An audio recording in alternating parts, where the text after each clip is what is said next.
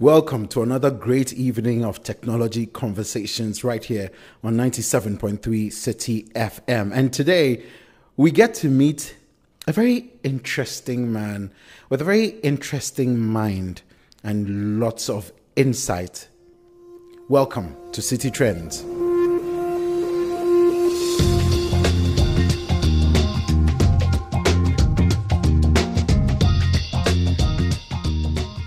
Name is Philip Ashon, and Citi Trends is sponsored by First National Bank. Now, on the show today, there is literally no breathing room, more so because your challenge as a leader is always vision, it's always seeing ahead of what is, and being able to marshal the energy and bring people along with you to step into that future before it's evident, before it's obvious, and before others have recognized and realized it. Otherwise, you can't win. Kofi Dadzie co founder of Rancard, joins me on the show to provide some insight about his years of working within the technology space in Ghana, things we can improve, things that you probably will find very intriguing and interesting, and of course, some very insightful thoughts about growing the tech space in Ghana. We have the Your Tech segment, we have the app segment, and we have trending as well coming up. Stay tuned in and enjoy the show. Share your thoughts and opinions on the show via the WhatsApp number 054 998 6996. Tweet at us using hashtag CitiTrends. Well, you're still tuned in to Citi Trends on 97.3 Citi FM. And in this series on Citi Trends, we have conversations with some of Ghana's most notable and top technology um, CEOs or tech top tech solution providers about their lessons they've picked up over the years, um, whether personal or you know out in the public domain, and how also some of their work is shaping the tech ecosystem in Ghana. And the first guest in our series is co-founder um, of Rancard, Kofi Dadzie. He describes himself as an entrepreneur, an, an entrepreneurial leader um, with rich experience building products, teams, and international partnerships to deliver innovative technology solutions. Kofi, thank you so much for making time to join us on Citi Trends. Really appreciate your time. Thank you, Philip, for having me.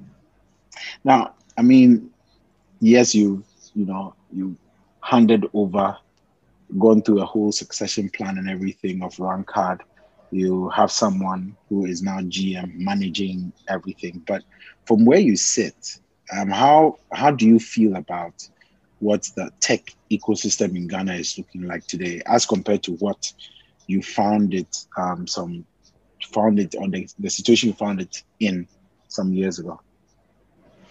Um, Philip, that's uh, a great question um, or a great uh, two part question you connected because um, one of the interesting things for me stepping back and stepping aside was also the recognition that what brought me into technology entrepreneurship some 20 or so years ago um, has evolved so much that my contribution um, in you know in um, uh, an innovative technology venture um, would not be the same today as compared to when I started, and that the organization I was moving on from would would merit and deserve people leading it who were like as I was to that time as they are to now, because so much has changed, and the pace of change is so rapid that it almost doesn't matter how much you try to keep abreast. There, there are always going to be people who are much closer intuitively to what the nuances of technology engagement with society are than you are. Hopefully, people like me can um, create a valuable connection with what has evolved in the past and use that to deepen an understanding of how things continue to shape. But one also has to make room for and support others to lead what the path forward is. And um, ultimately, that's um, how I see the world evolving, as well as what it meant for me to step back from Rancard and have um, gentlemen like uh, Ernest Sayusu, who's our new MD, and um, um, Kingston Tego, who is leading ably our product team, um, who are just that much closer, not only to where we are today, but even more importantly, in their intuitive understanding of how technology is evolving and what that engagement with society is going to look like. And that's what ultimately success in a technology venture is about. It's about having an intuition about the future, its connection to the present, and being able to take a leap towards it, and then ultimately bring along with you um, willing customers who are, whom you've been able to build trust with. But it's not always the easiest decision to make to step away from something you've, you've built literally from scratch. And I mean, aside aside the the noble um, effect it probably has on anybody who's watching from the side, I'm guessing it was a rather emotional moment for you as well. Can you can you tell us about that experience? Because I can imagine a number of tech CEOs who are doing the listening right now who are probably contemplating the moment when they have to step away from the the businesses that they've they've helped to build. Maybe because they are looking for new challenges, or or in your case because you feel that there is a new frontier that needs I don't know new energy to help to achieve. Tell us about the emotional side of stepping away. Yeah, it's it's um certainly isn't easy, but there are a number of things that can facilitate that transition when it's time for it to happen. And um, a lot of it is about preparation, one of yourself, if you are in that leadership position, and preparation of the organization that you're going to transition from. Um, for me personally, what had helped my preparation was um, back in about 2011, 2010, 2011, I got invited into the Aspen Institute's uh, fellowship program. And there was a focus on understanding your need to commit yourself to community significance on the basis of the professional success that you have built. Or to put it differently, to begin to think about beyond the success, the personal career success I have built, how do I connect myself with my community, understand what its challenges are, and be significant to that using the very skills I've learned, the networks I've built, the opportunities and the privileges I have to do that. And it's interesting that while the going through the Aspen Fellowship seminars was about, I think, a year and a half in all, crystallizing the learning and the direction from it took me a number of years more. I'll, I'll, I'll go as far as saying several years more to come to that realization as to what community significance meant. And it was interesting that in that window, I began to get exposure through engaging in, say, um, the World Bank Africa Action Plan, where I'd be sitting with people from government, from CSOs, from different perspectives who would be talking about this community, what the gaps are. I began to learn about expressions, uh, speaking to um, inclusion, exclusion, gender sensitivity, different gaps, so that I I was thrust into that broader community. And I say thrust into because yes, you may be living physically in it, but when you are in the deep throes of an entrepreneurial buildup, one of the things you tend to do is you tend to focus very heavily. And so you don't notice a lot of what's going around you. And because focus is so fundamental, to how you eventually break through and win. So I began to pay more attention and get more sensitized as to what this community is around me and what and how I could begin to understand and perhaps in the future begin to have some impact on that community around me relative to what my career in engineering and entrepreneurship had taught me. That began to formulate. So by the time um, now shifting to the organization, shifting beyond me to the organization, by the time it became apparent to me that the evolution of the organization of Rancard, the next, its next level, its next product discovery and innovation cycle would need different leadership, would need new leadership, just as you've seen happen with any other technology company you may be tracking out there, big or small. Technology companies, like all other organizations, but maybe in a more intentional and at a more fast pace, need renewal. And sometimes you do it within while steering, but there's a stage where you really just have to step back, especially if you are a founder CEO, because there's a stage at which you're you become like the furniture. You know, everything reflects you. And so if you want there to be a significant change, you really need to step back and step out a bit for that to happen. A significant change which goes beyond you, beyond your intuition and understanding. So there were these two forces working. One, the organization needed to go through a certain level of evolution, which would be beyond um, what its founders had, had, had brought to it in an earlier stage. And then the other is that personally, as a CEO, and what I had learned about my community and impact, I, I had um, I guess, gained some awareness and um, was coming closer to a point where I felt, well, maybe there's an opportunity to begin to explore the broader environment, the broader community around me, and how I can engage with that, which is an exploration that I am still um, nurturing. I am still figuring out. Um, since I stepped back, as you may be aware, I um, consulted with and joined the MasterCard foundation, the digital economy team to help define strategy, to help define how the foundation and its focus on empowering young Africans to access dignified and fulfilling work, to do so with this lens, this digital lens that one needs to look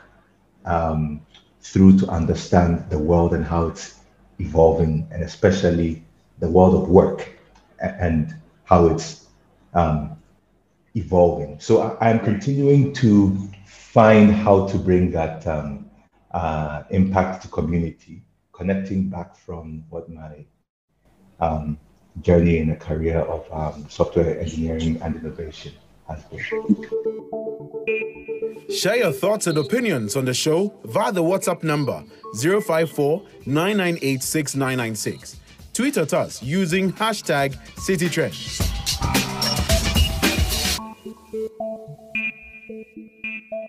That's that's interesting though because it, it it sort of gives me the impression that there needs to be a balancing act almost. And I'm I mean depending on the stage or the the the stage where one's business is, they might have, for want of a better word, the, the, the liberty to consider things like impact on their community and giving back and things like that. Because truly, a lot of the time, you are kind of trying to figure out how your business is supposed to survive on a day to day. I mean, um, yourself had a similar experience some some years ago where you know you had to basically bring the business um, from from a position which was not the most pleasant in terms of how revenues are coming in and whether you are be, be able, being able to balance the books. From on hindsight, from where you sit today, and where do you think a tech CEO's focus should be um, in, in those moments when they have to necessarily be worried about the day-to-day management, um, where funding is going to come from, R&D, all of these things, and balancing all of that with the thoughts of you know, how much am I giving to the community and all of that. How how do you how what's your advice for tech CEOs today who are trying to also navigate those waters? Yeah, it's really interesting and it is challenging getting the balance right. And I'm not sure whether um, while I was CEO of Rancard, I ever really got it right. I I was pretty much 100% focused in the organization. And while I was getting exposed, while I was invited to some engagements, while I was challenged to speak to the impact of evolving technology on the society around us. And so I had to learn and understand more of that. Um, at best, those were instances, they were one off invitations, they led me to explore, but I never really had even half a foot out until I was fully out. It was I was in and then I was out. Um, and and I say this because there are some who are able to balance perhaps a more stepwise transition. Um, and there are many ways of doing it. So I guess the first point would be that your own personality, your proclivities, and your ability and, and, and the team you have around you, these will all be factors which will determine what is an optimal way to introduce yourself to what your life beyond your entrepreneurial journey will be. That's one. So it, it, it will probably be a slightly different uh, process for different people.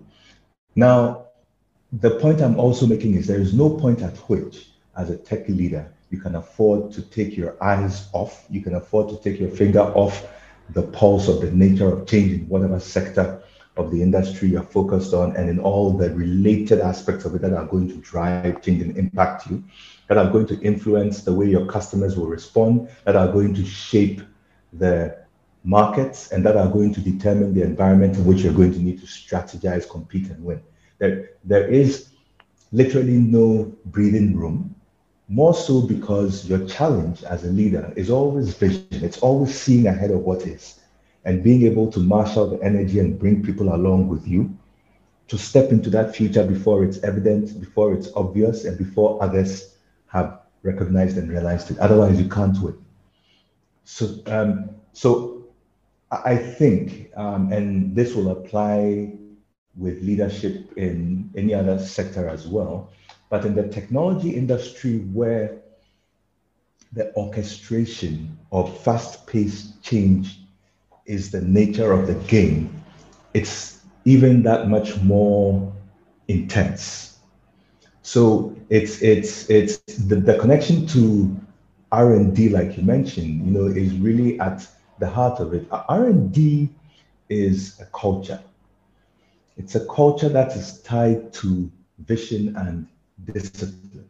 It's about I can see ahead what has the opportunity to emerge because of some things I understand now and some trends I have studied and some intuition I have, but maybe I can't fully explain. Therefore, I'm going to invest in building up the capability to unlock and win those opportunities I see. And I'm going to invest means I'm going to put together a team of people who have the capacity and the the, the necessary intensity to be continuous learners because there is that element where people, even from a purely scientific and engineering perspective, have to find within them the energy to grasp something that isn't quite there yet and keep working your way there like a mathematical equation. You know, you know you need to get to some solution end. Um, you are figuring it out as you're going along there is a vision, it's not quite clear. It keeps getting sharper and clearer as you're going along with it. And I think once you're in the game, once you're a technology leader, you can't afford. You can't even afford to spend too much time nurturing the success that you do have because very quickly it gets eroded by the next um, evolution of whatever sector you're in. So I think once you are in the seat and you're leading, while you do need to have room for when you transition out and how it happens and succession planning and building the team and all of that, you you you very much have to define your leadership by what you're leading, what what what vision that you are leading and guiding the organization to. That's that's brilliant and instructive as well.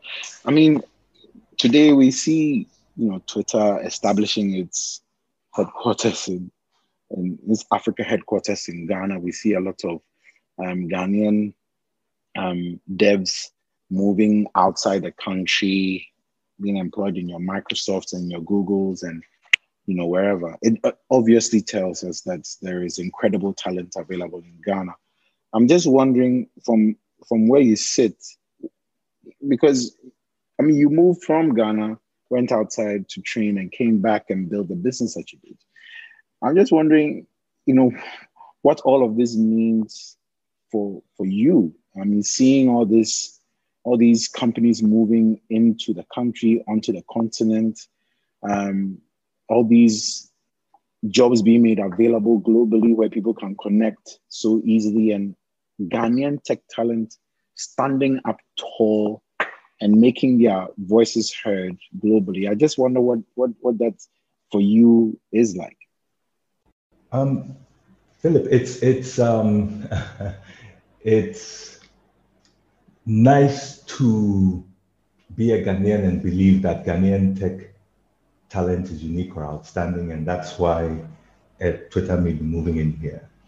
Um, I would say that there is excellent tech talent everywhere, and more so in places where there is a concerted demand for innovation that encourages the basically what goes into developing um, that that nature of ability and skill. So if we're to use a football analogy, you and I understand and see and have seen where top football talent from all over the world goes to, which two or three leagues that top talent from Asia, Africa, the Americas goes to, right? And so it tells you that the talent itself exists everywhere, but there are certain conditions orchestrated in certain places that will constantly draw a particular type of talent to. Um, even in an increasingly digitized and connected world, um, where people may not need to physically move geographically to a place to engage and work because their talent has premium value there, they will probably, um, um, where the opportunity is available, be remotely engaged there. So when in 2021, a Twitter announces a presence in Ghana, um, it's not always clear whether it's a 2021 decision or it's an earlier decision with a 2021 action.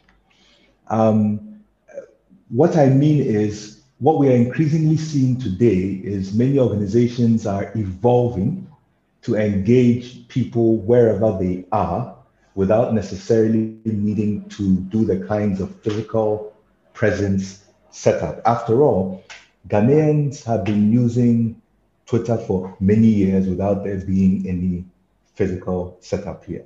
So yes, it might look like it's because there is a sense that there's a certain talent here, but maybe we should also give some credit to the Ghanaian environment and its attractiveness relative to other West African and African countries, how competitive Ghana is as a destination for global multinationals. And I think that is a reputation Ghana has nurtured. And so it's it's usually Ghana versus Nigeria versus Kenya versus South Africa. These days, Rwanda. Rwanda has become a very attractive um, destination for um, global organizations of excellence to situate in when they're looking at having uh, presence in Africa. Having said that, smart companies, and more so smart tech companies, tend to get to a stage where they realize that to move beyond their current level of success or to find a new wave, they need to find new markets. That, that is grow. They may even be in those new markets, but they need to grow in new markets. And that they'll often find that the means to do that requires some local nuance. Mm. Local nuance comes in many different forms. Um, sometimes it's language, sometimes it's simply perception and the way people act, communicate, do things. You know, um, so it's it's interesting today seeing, for instance, uh, BBC P- Pidgin English, not only on radio, which I think was there before, but even published online. Um, so there's often this inclination. I mean, um, we saw Google move into Africa around 2008, 2009. We saw Facebook move in about uh, uh, five, six years ago. So it's it's it's a trend. It's just that um, I think two to five years from now, it's mm. it, we will see less of such physical movement, announcement that speak to moving and setting up an office here and engaging people here to the point you made earlier, because it will become that much more common that people are engaged wherever they are for whatever skill they have to deploy work wherever it's needed and is relevant. So I guess we have to enjoy it while it is still happening. But you you you in in in in your work you you've had to obviously do um, a good balancing act between public sector and private sector and the collaborations that can emerge from that. And it is one of the rather um, murky waters that a lot of young tech CEOs would have to also navigate. Any any any lessons you would like to share with young tech CEOs about how to navigate those public sector waters as they go about building their businesses? Yeah, um, that can be a difficult one um, uh, to the extent that I think uh, public sector organizations almost anywhere in the world operate on a different pace and basis than your typical private corporations and more so entrepreneurial startups. Entrepreneurial startups you can think of as high speed, lightweight, um, mature private organizations, medium speed, um, medium speed, medium to heavyweight, and then your typical public sector organizations are medium to slow speed, sometimes heavyweight, sometimes overweight. Um, and so the cultures of engagement, um, how long it takes people to respond, how long it takes people to make a decision, how long it takes people to make a commitment, how long it takes them to um, process and execute on a commitment for a very young startup engaging with a public sector organization can, not in every scenario, but in many scenarios can be really challenging just from that pace and the structure of the organizations. So um, in, a, in, a, in a typical startup, especially a tech startup, um, it's it's um, there's an expression uh, I think Mark Zuckerberg used. I've forgotten how it goes, but it's something to the extent of do things fast, break them, you know, make them. Um, it's the culture is to experiment, to try stuff, to fit, to fail fast, to learn from it, move ahead.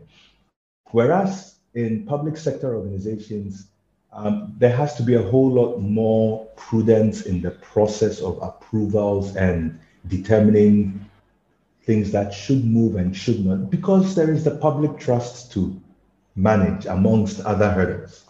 You know, so it's it's if if you're starting up an organization and you're target market is public sector, then you probably need to have in your team um, mature people and mature money. mature people who maybe have experience, have walked and worked in those halls before, and so understand the language and what it takes to um, uh, get things to shift in response to what you seek to engage with them on. And mature money from the perspective of uh, money that can play the long haul. Um, because the typical turnaround times tend uh, to be longer. It's it's um, it can be a real challenge, um, except in the scenario where maybe the business is being designed to meet a public sector opportunity that has already been mature, and and um, maybe all the policies and the regs and the institutions that need to, you know, op- operationalize are are there and they are active and they're rolling. But usually in scenarios like that, then you are entering into a highly competitive market where there are already mature players and things are advanced. So um, I guess the long and short of it is, it's not going to be easy either way. What what um, a startup entrepreneurial leader needs is grit, perseverance, vision, clarity. You've got to be going after a goal and a vision that is so compelling that it gives you the energy to stay the, the race. Because even if you are going after what you believe is an open uh, end user, private end user market, you're still going to be in a highly competitive space. There is always competition out there, and resources will always be constrained. And so, whichever space you choose to navigate, understanding the terrain, putting together a team that has the understanding and what it takes to win, and having a plan and having a compelling vision and a plan to get there um, are still just fundamental um, uh, weapons you have to have in your armory ultimately to win. Share your thoughts and opinions on the show via the WhatsApp number 054 9986 Tweet at us using hashtag CitiTrends.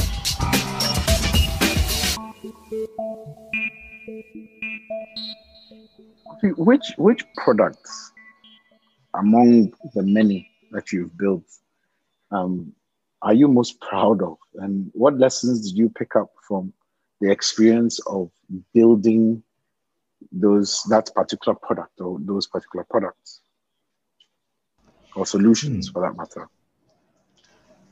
That's a great question. I'll, I'll kind of answer from the front to the back.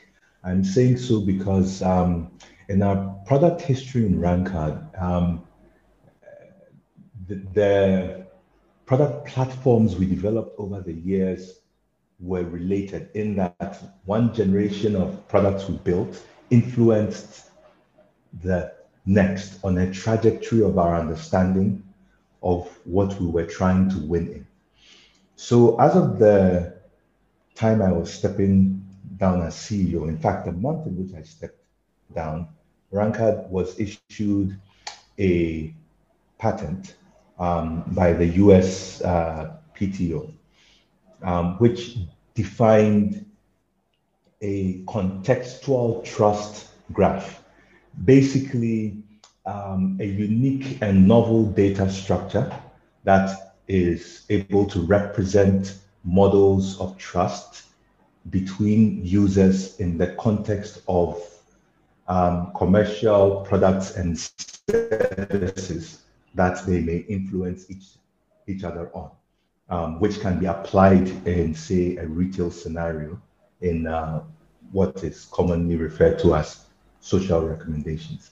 Um, the process of being awarded a patent by the USPTO is very involving, but also has has a, a very steep um, um, a steep bar for determining that what you are introducing as an inventor is novel and unique and it's not likely that some other engineer, inventor who came across a similar problem as you're looking at would also come up with a solution like what you have.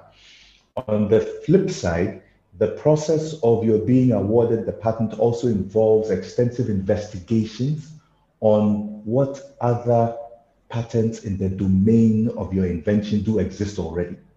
And it's, it's, it's, it's interesting that um, the domain area of the, of, of the patents that are in, let's say, the sector of what we were awarded, you know, have patents from Facebook, patents from Microsoft, patents from global technology giants out there.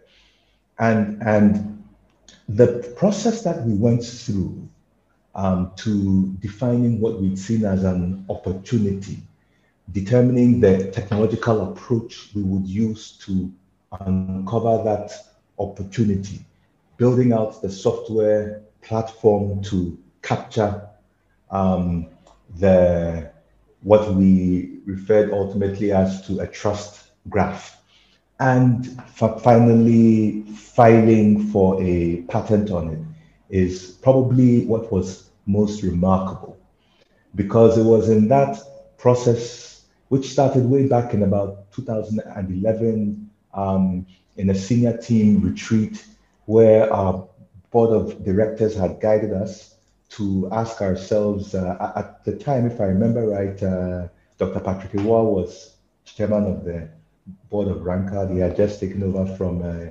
Mr. John Inkum.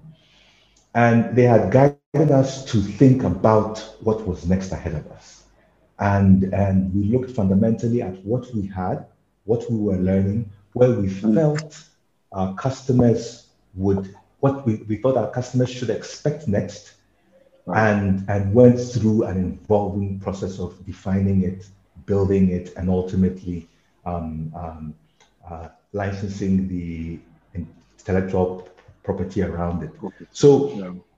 it was influenced by um, earlier products. Um, this one called Rendezvous is, is actually a name spin on what the company name Rancard is because it's a French word which actually means a rendezvous. So it's kind of um, an expression of the pinnacle of the ambitions of the first generation of uh, innovators in the organization. That's what we've left and handed over to um, the next generation. That's that's that's incredible. Well, I mean, we have just a couple of minutes to wrap up this conversation, but succession planning as a technology business owner. Um, I mean, you've spoken about it earlier, but um, at which points does it begin? And for you, if someone is considering it, um, any quick lessons for them to note down, you know, so it doesn't shock them when they finally bow out? yeah, um, I think succession planning starts with having the confidence to work with people who are smarter than you, people whom you respect, um, people whom you are confident um, giving into on important matters you might find yourself arguing on. Um, and succession planning should really be a matrix throughout the organization. It should be as simple as when X person has to go on leave or has an emergency, is there an X2 person available to step in who understands their work, understands who they're working with, and is able to take it up. It should start right from there. It should be at the heart of how the organization operates. And then that same spirit should filter up in terms of leadership development as well. So that one of the important things you notice that in some organizations, there is an indication fairly clear, even if not committed, publicized, fairly clear as to who is next.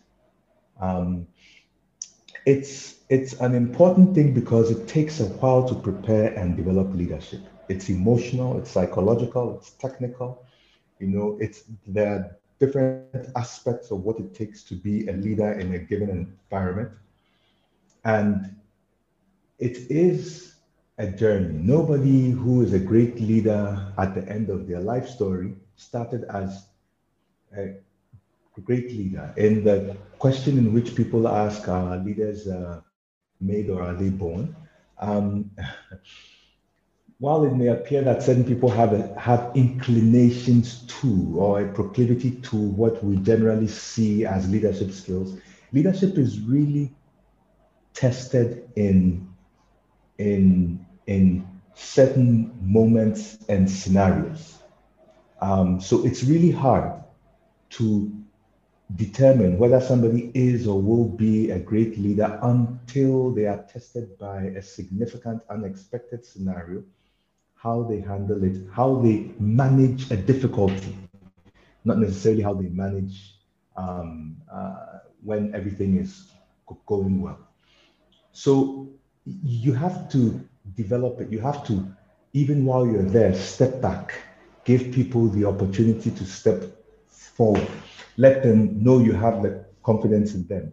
Give people room to make mistakes and to learn from them. And if you create an environment like that, then um, succession planning is not as hard because uh, very quickly you get to see in leadership, and everybody else kind of gets to see who the leaders are in the different areas, and and and um, it's it's it's it's easier then to be able in those moments of significant transitions to pick out who leads next.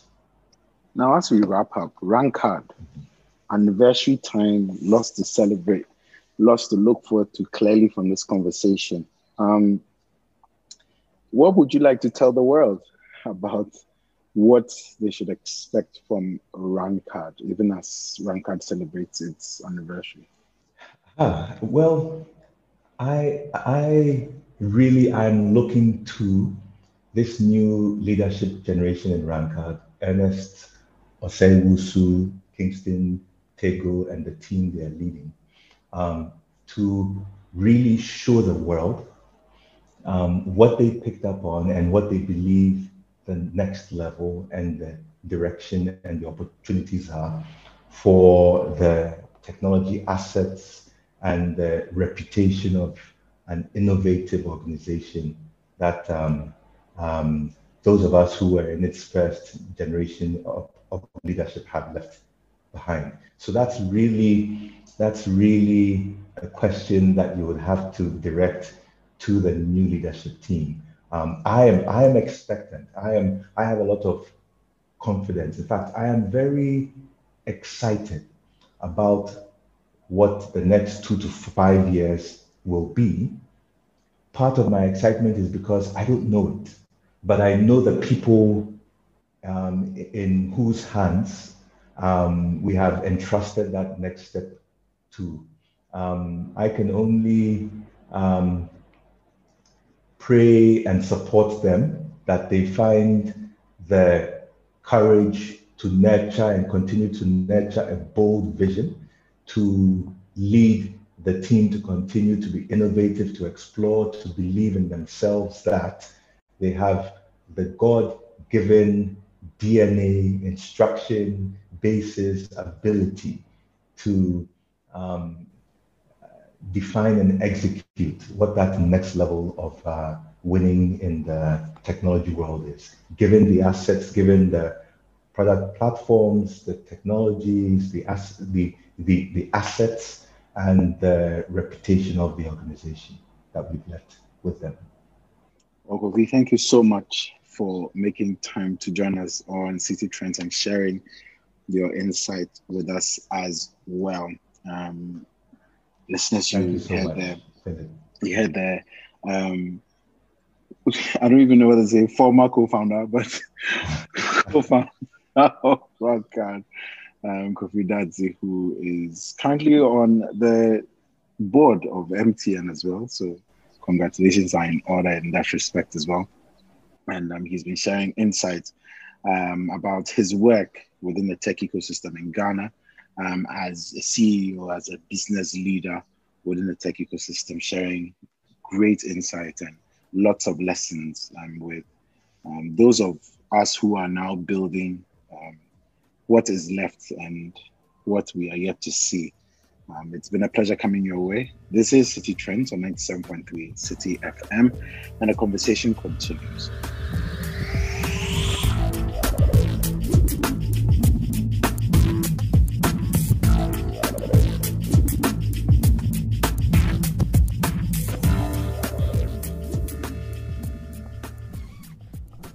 It's time now for the app segment of the show with Jeffrey Oreku Sapong.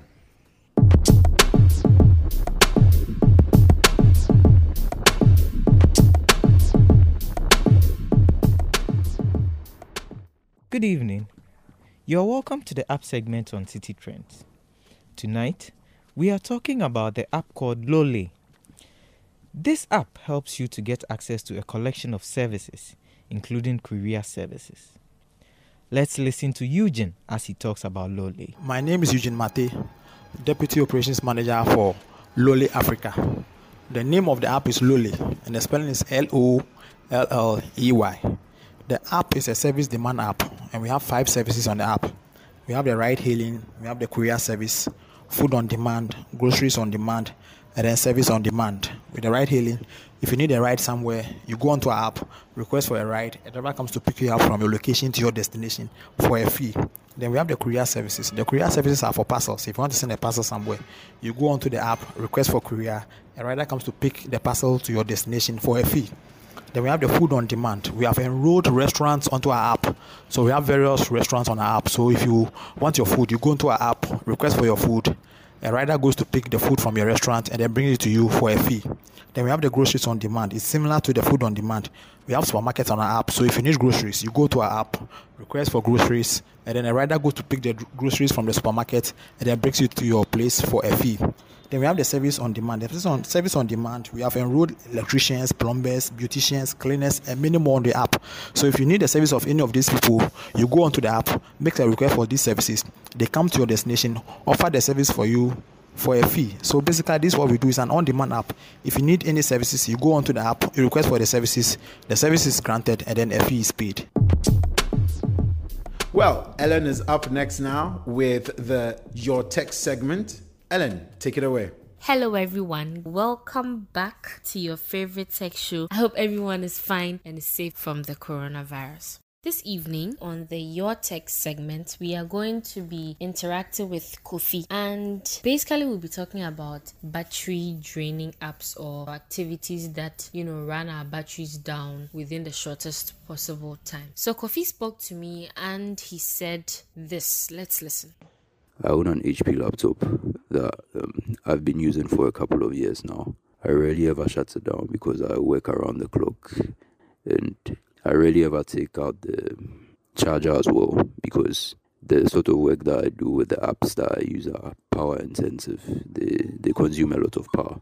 Um, I noticed recently, however, that when I have to work on the fly and then I can't have access to a power outlet, the laptop doesn't stay on for long. It stays on for very a very short period, and then I get the prompts that I'm running out of battery power. Sometimes I don't even get the prompt, and then the laptop just goes off. So I don't know what the actual problem is or how to resolve it. So if I could get some advice on that, I'd be grateful. So yeah, I believe one way or the other, a lot of us experience this. I for one have a phone that doesn't really have a strong battery. So in a day, I could charge it like three to four times, which is sort of stressful because you know you are not home or in a fixed place all the time to have the comfort of just connecting your charger if your phone should go low. So we would go straight to the point to share a few tips on how to save our battery in order to be able to use our gadgets for a longer period of time.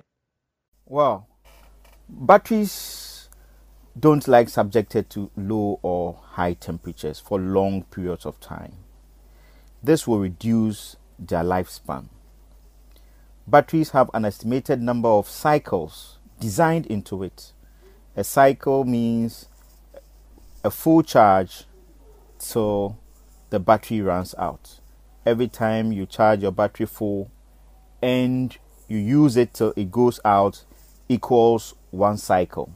Since the cycles are finite, you have to make sure you don't exhaust them. Exhausting all your cycles means that your battery will not be fit for purpose. Batteries also don't like being plugged into the socket all the time. They need to flex their muscles, they need to work. So when you charge them, allow the computer or the device to run on the battery for a while before connecting it to the power socket. These are just other points to note. One, do not let the batteries run completely flat before you charge them. When you see the batteries are low, plug them in. Don't wait till they go off by themselves. Don't expose the device with the battery to either too low or high temperatures. Batteries don't like extreme temperatures, whether it is freezing cold or piping hot. That also reduces their efficiency and their lifespan. Do not plug lots of accessories into the computer or device that has that battery. Heavy drain is not good, will also reduce their lifespan. 4. Substantially adequate RAM also helps in preventing serious drain on your battery in that it prevents the computer from often accessing the um, the drives to either write or read data. So when you have big ram the computer or the microprocessor can pick data in large chunks and work on them. Uh, so preventing the disks to always read and write which reduces the lifespan of the batteries. Reduce heavy battery draining activities like um, increasing or putting your the brightness of your screen at its highest level. Always playing music um, using or running keyboard lights um, playing games for long hours at a time on your laptop or your device. All these things reduce the lifespan of your battery. Also um, if you are not using the Wi-Fi and the Bluetooth, um, they are better left off. Okay, but for your problem, you need a battery replacement. Thank you. I hope this helps. Bye bye. Right, so that's all we have for today. Hopefully, we'll be back next week addressing the issues that you have. Get in touch with me on Twitter. The handle is at EADAPA. The DAPA is D A P double AH or contact us on the WhatsApp number that Philip would be giving out. Share your issues with us and we will help you out. Have a good evening. Stay safe. It's time for Mr. Entry to bring us up to date with everything within the tech space. Mr. Entry, it's all yours. Thank you, Philip, and I welcome you all to the week's biggest stories in the technology ecosystem here in Ghana and in other regions of the world. Before I dive into the week's set of trending stories, Twitter is establishing its African headquarters in Ghana, and they are currently building a team of talented Ghanaians and Nigerians. Head to their career page if you are interested in working for Twitter Ghana. Well, as you do that, this week I bring you news on Zeepay's latest acquisition, some news on a new suite of audio products Facebook will be launching very soon, a $1 million fund launched by Zoom to support startups building apps for its platform, and a sad exit of Adobe's co founder and the creator of PDFs. To start, Ghanaian fintech company Zeepay, which has operations in over 10 African countries, last week acquired a 51% stake in Zambian mobile money company Mawin. This deal makes Zeepay Ghana the majority stakeholder in Mawin, and this is the first time in the history of mobile money development that two indigenous African fintechs are coming together to grow. According to the managing director of Zeepay, Andrew Takyi-Appiah, the acquisition of Marie is strategic and it will open up the southern African corridors for Zeepay. To our next story, Facebook has announced a suite of audio products for its platform. This suite of products includes Soundbites, a new way to share short form audios on Facebook. The Soundbite feature comes with a set of audio creation tools which will enable one to create short form creative audio clips for capturing jokes, moments of inspiration, poems, among others. Another product they will be rolling out very soon is live audio rooms, which in some ways is a clone of Clubhouse, but with a monetization option where users can support creators of live rooms through a new program called Stars. Also, another product which forms the audio suite is the podcast support. This feature allows podcast creators to share their podcasts directly on Facebook, and users can listen to the podcast right in the Facebook app whilst using it and also in the background. Facebook is also going to help in the discovery of new podcast shows on its platform. All these products are expected to be rolled out globally in the coming months. To our third story of the week, American video conferencing platform Zoom, a $100 million investment fund to encourage promising startups who are using its toolkits to launch businesses and also to encourage developers to take advantage of its platform to build tools. Interested startups and developers can apply directly to the fund at zoom.com forward slash fund. Zoom.com forward slash fund. To our last and final story of the week, the co founder of American software company Adobe, the company behind the development of creative tools such as Photoshop, Premiere Pro, Audition, Lightroom, among others, Charles Geschke, who died last Friday at the age of 81. Charles is best known for his work in revolutionizing desktop publishing with the introduction of PDFs in 1993, a format of accessing documents which opened the world of desktop publishing. May his soul rest in perfect peace. And on that sad note, we come to the end of this week's set of trending stories in the technology ecosystem. You can follow me on Twitter at Yao. Over to you, Philip. Well, one of the biggest announcements made by Apple at its Apple event has to do with a slew of products. And of course, there's the AirTags, there's a new purple iPhone 12 as well for you to take note of. Improvements to, of course, the iPad Pro with the M1 chip, and then a brand new design and a host of colors for the iMac as well. Lots of brilliant things happening from Cupertino from the Apple headquarters to the world. Um, my name is Philip Ashon. A big thank you to the production team. And remember, the show will be available as a podcast as well. So make sure you check out the podcast platforms and soak it again. Till next week, stay techy.